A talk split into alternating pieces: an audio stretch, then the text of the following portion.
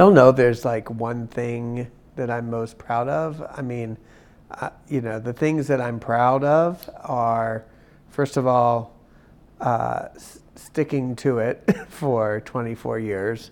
Because as you know, it's not easy to make a living and to grow a company that tries to stay focused on social justice and make media. Um, and to me, it's it's an everyday thing. It's an everyday, you know, struggle and joy.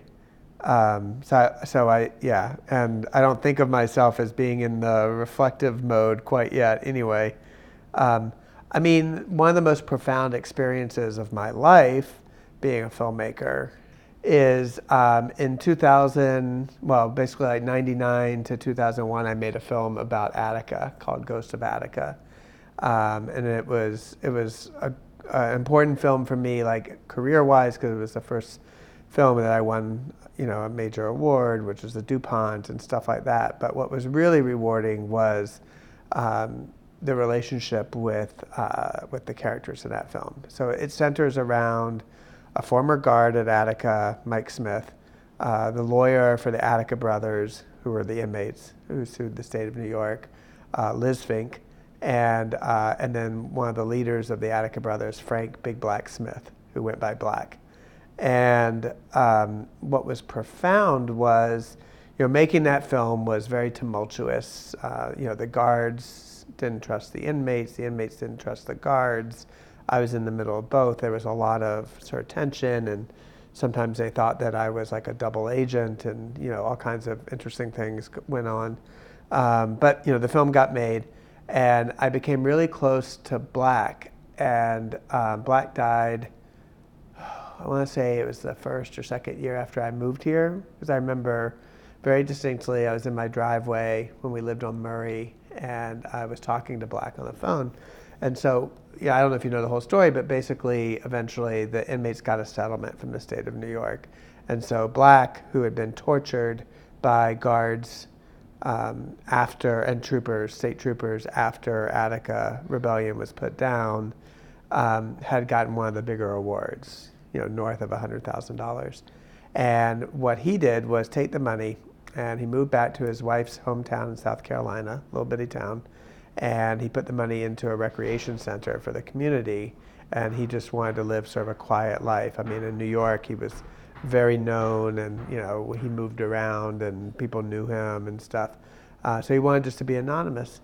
And um, he got cancer, and I was talking to him on the phone uh, he wasn't doing so well, and he told me he, he you know he didn't think he was going to live much longer. Um, and then you know a few weeks or a few months later, he died, and I went to his funeral, and I was worried that I would be late because it was a long drive from the airport and through little towns.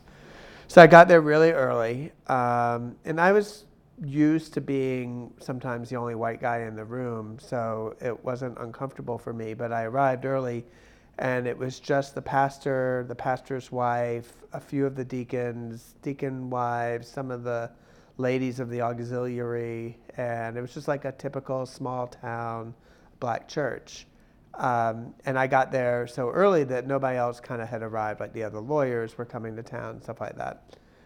And Frank was laid out in a casket, open casket, which Jews don't do. So it always astounds me when I go to a funeral and there's open casket.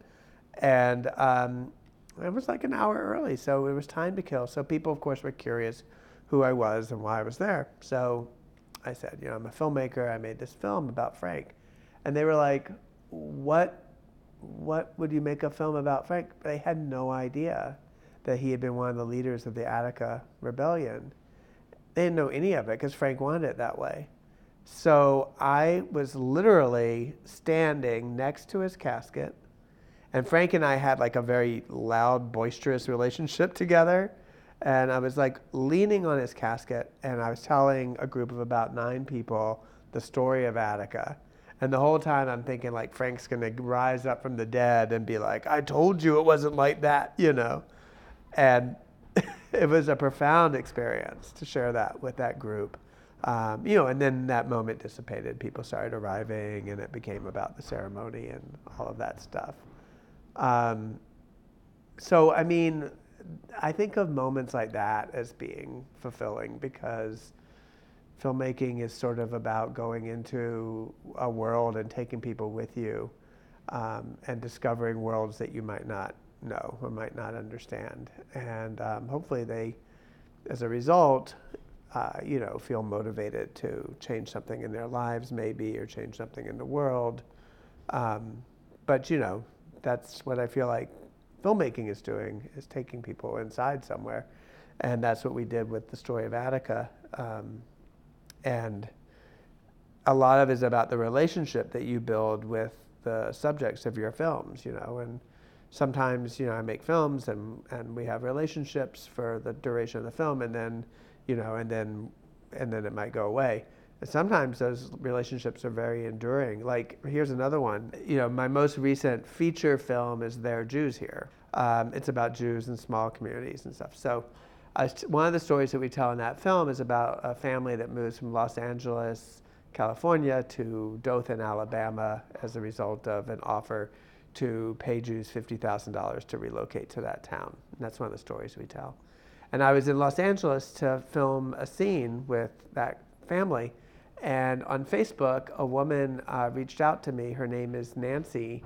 And um, she is a woman who was in a film I made for Discovery a long time ago called Safe, back in 98 or 99. And it's about domestic violence. So I followed four women who were in a safe house, and Nancy was one of them. And at the time, her children were teeny weeny. Like we shot a whole scene where we were just following them marching around the apartment to Teletubbies.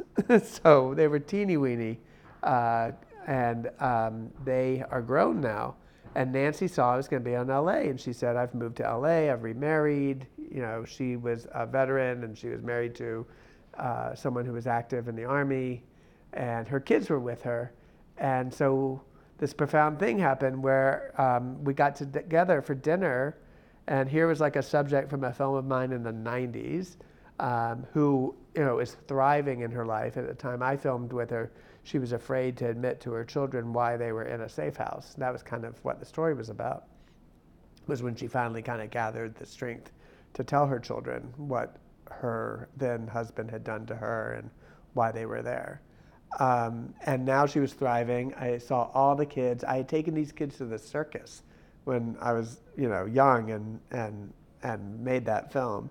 And one of them actually wants to intern with me maybe um, this summer. She's been writing me, and they're all doing great. And so they had dinner with me and the subjects of the current film, uh, Karen and, and uh, Terrence, and their daughter Emily had dinner. We all ate dinner at the Santa Monica Pier, and then we went out and like rode the Ferris wheel together and stuff. And it was just so rewarding to be there with you know, people that I've met through making films, and um, and now they're friends too, which is really cool. So, um, yeah, I mean, I think that's what's rewarding about making the films is making the relationships and learning about people's lives, and then hopefully sharing them in a way that makes other people, the audience, interested.